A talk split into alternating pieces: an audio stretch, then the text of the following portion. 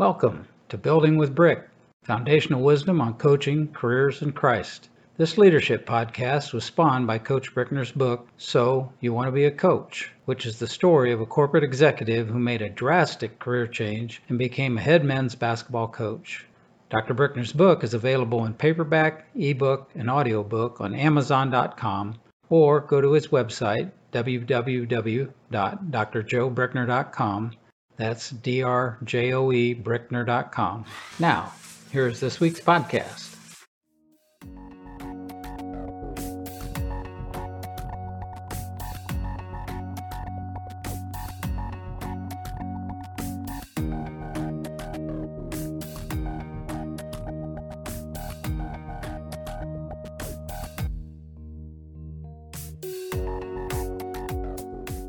Welcome, folks, to another session of Building with Brick. It's a podcast that's uh, based on the foundation of careers, coaching, and Christ. Uh, it was spawned from a book that I wrote uh, about a year ago called So You Want to Be a Coach, and it's the story of a drastic career change that I made personally. And um, I, I, in the process of writing that book, I thought, you know, people need to know more than just what I think. And so I decided to start this podcast and invite successful people, leaders, um, who can share their information, share their story, and be of benefit to you in creating your own story. Today, I'm just thrilled to have Mike Tharp. Mike is a name you may not recognize unless you're in the journalism field. Um, Mike was a teammate of mine when we were in college. He was a senior when I was a freshman. We played it together on the national championship team back in 1967. Mike was was a mentor back then, and remained so after that too. I mean, it was just terrific to have someone of, of his intelligence. After he got out of college, he got a scholarship to go over to England and study, and he was just a, a great mentor for us young folks. And I'm just pleased as I can be to have Mike with us today. Mike, welcome. Thanks a lot, Joe. Good to see you again. Yeah, it's always great to see you. People may not know your name, but you are an international journalist. Had some great leadership positions, especially in Japan. Covered various wars. Uh, just have had a terrific career uh, you've not only been a journalist, uh, you've been teaching some college classes. I think you coached a high school team for a while. so you've worn a number of different hats, but mostly it's been the journalism side. And uh, I, I want to talk to you today, first of all, about how sports played a, a role in your success, your career success.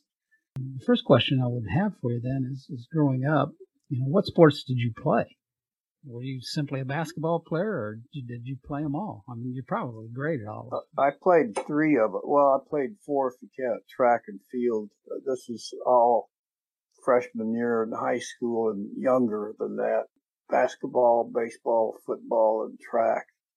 But when I and I played football freshman year in high school, and then uh, after that I decided to focus on basketball instead. But in the last three weeks of my junior year, the football team was having a really bad season. So the head coach asked me to come out and uh, learn to run some plays as quarterback.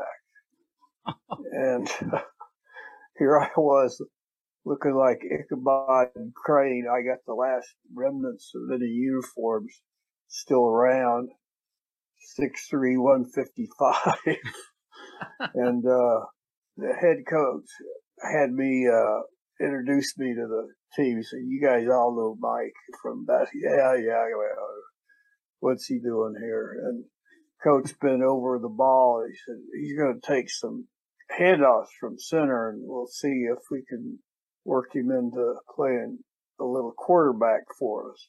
So he got down and I put my hands underneath you. And he said, no, no, harder. I got to feel you. I got to feel you. So I slammed my hand right up into his crotch and he just fell over the ball. He was not wearing a cup. and the rest of the team went crazy.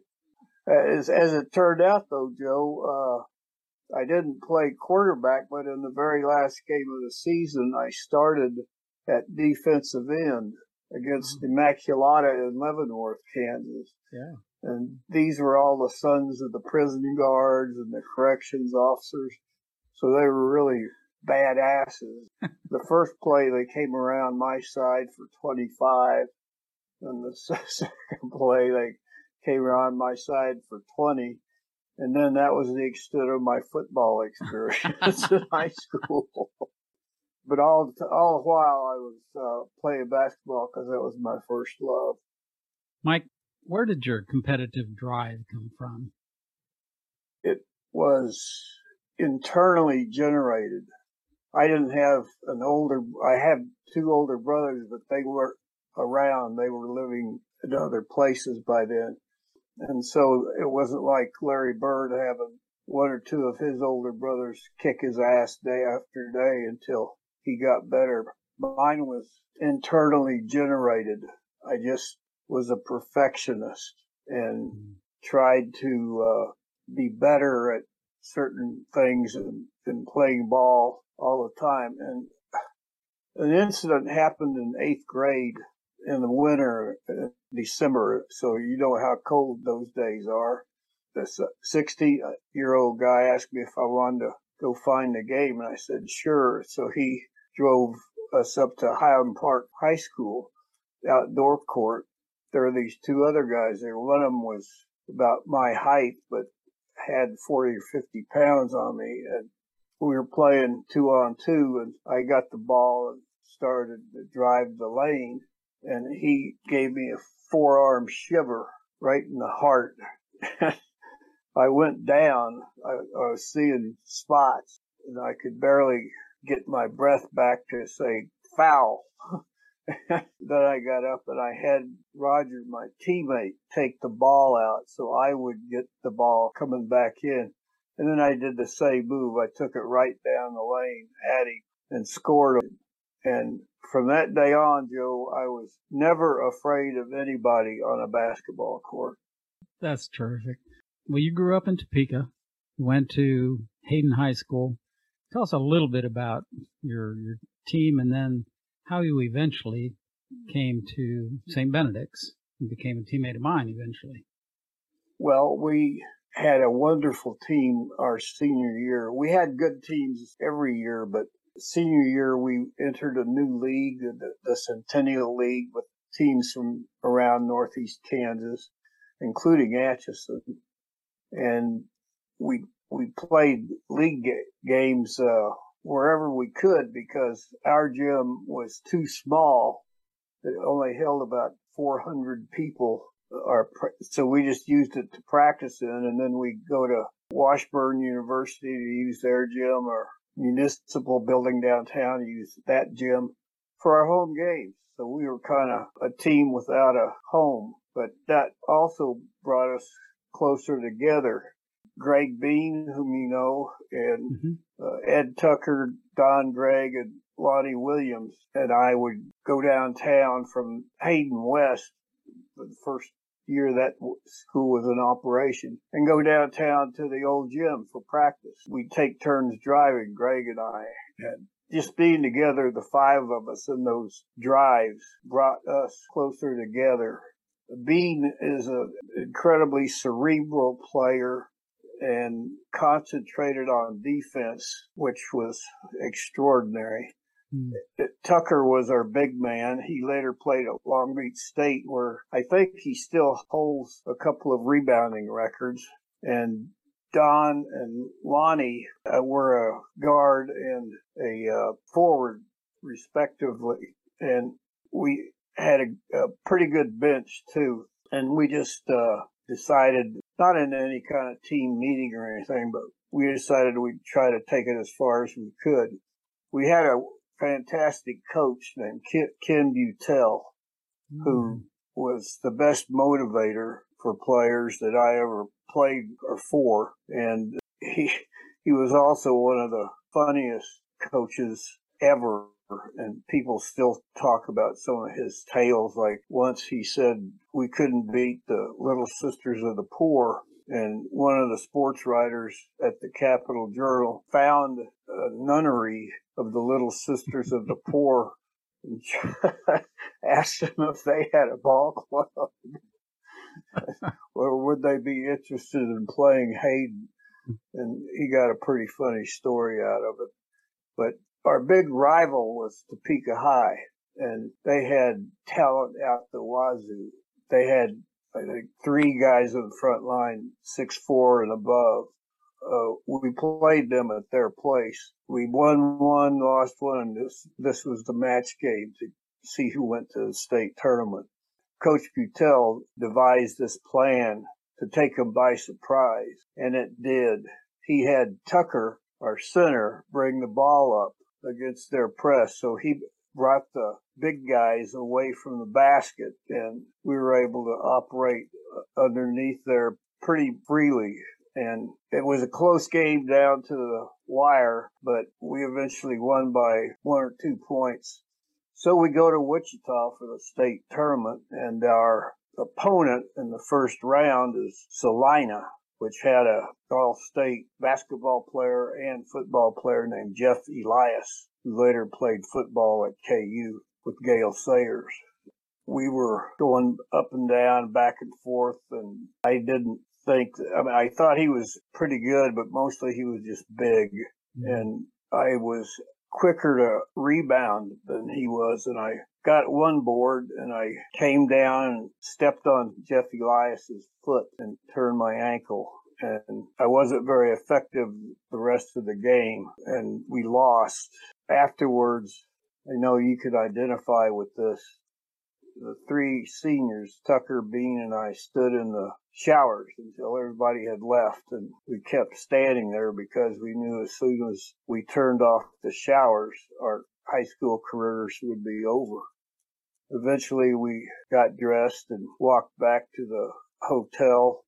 Actually, Greg Bean carried me on his back because my sprained ankle, but that shows you how tight we were as teammates. Friends too for the rest. We've lost two of those guys now to cancer and mm-hmm.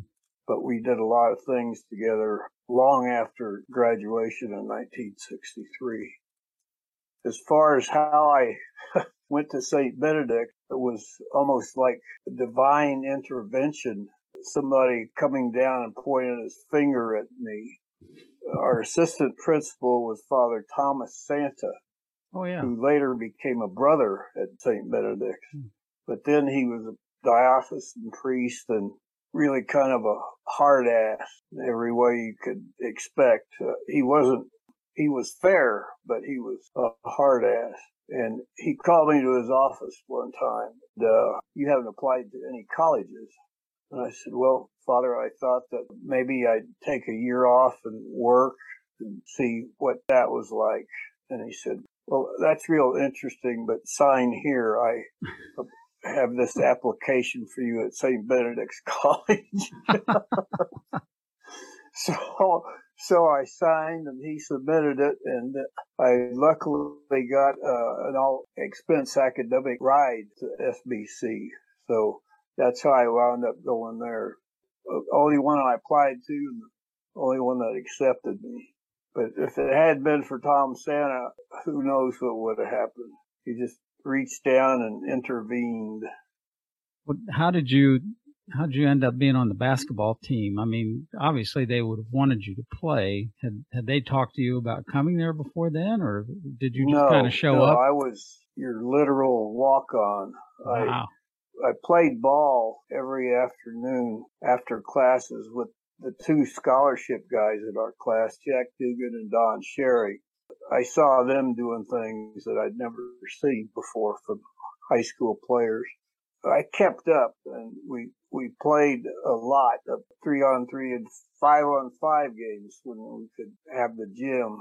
Then the tryouts began. Bill Samuels, the assistant coach there, ran the tryouts. He taped a schedule on one of the walls there by the iron circular staircase that leads down to the dressing room and it was various uh, distances to run and times and so on.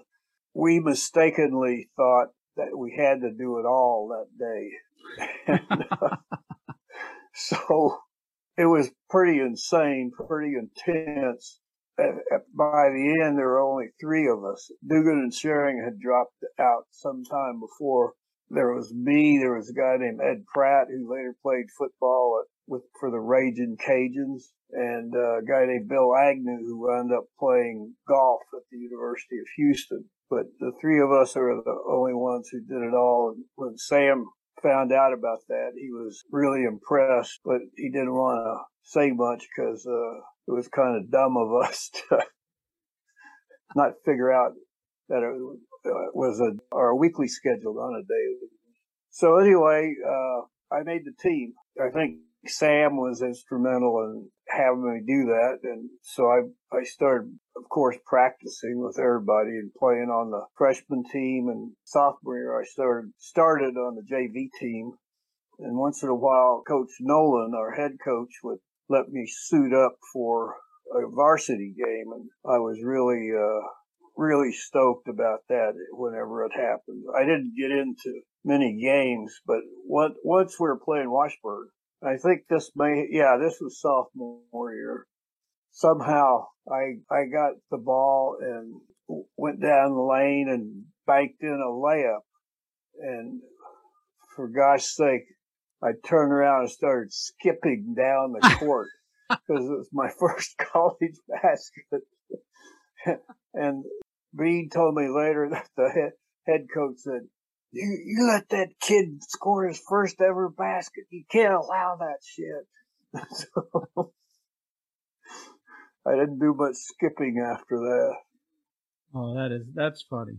That is funny. Now, uh, you mentioned Jack Dugan and, and Don Shearing on our national championship team. They were our captains. Right. Interestingly, Dugan is the reason that I went to Benedict's. His father, I know it. It's clear in your book that his dad was instrumental in bringing you there. Yeah, wouldn't have been for his dad, I'd, I'd have probably gone to one of the smaller schools in, in Ohio. Baldwin Wallace wanted me to yeah. play for them pretty badly, but uh, and, and, they played a good schedule. They played Notre Dame and some other D1 schools, but huh. There was just something about you know the opportunity to go out and play where Jack was playing, and I had heard they had an All American there who was Daryl Jones, and I thought, well, shoot, yeah, it sounds pretty good to me. So I ended up going out to Benedict's instead, which was the best decision I ever made. The description in your book that you wrote of uh, how the bus pulled up in, is it Armour, Missouri? Across the river. Yeah, the train. yeah, the train dropped. You guys got literally into hay trucks. Right. rode the last four miles to campus. I, I don't know what I would have been thinking. Well, as I said in the book, I I thought they'd have log cabins for dorms, you know, and I thought, it was I was expecting the worst, and um, as you know, it's a beautiful campus, gorgeous place, and uh, I fell in love with it as soon as I stepped on campus. But as well, you probably did too. I think we'll take a short break, Mike, and and uh, when okay. we come when we come back, what I'd like to talk about uh, to begin with is what coaches influenced you most, especially that kind of drove you to be a successful journalist. You know, were, was there something that happened along the way that some coach just instilled in you? Maybe it was Ken Butel that instilled in you that, that sense of excellence. So when we come back, uh, let us talk about that a little bit. Sounds good, Joe. All right.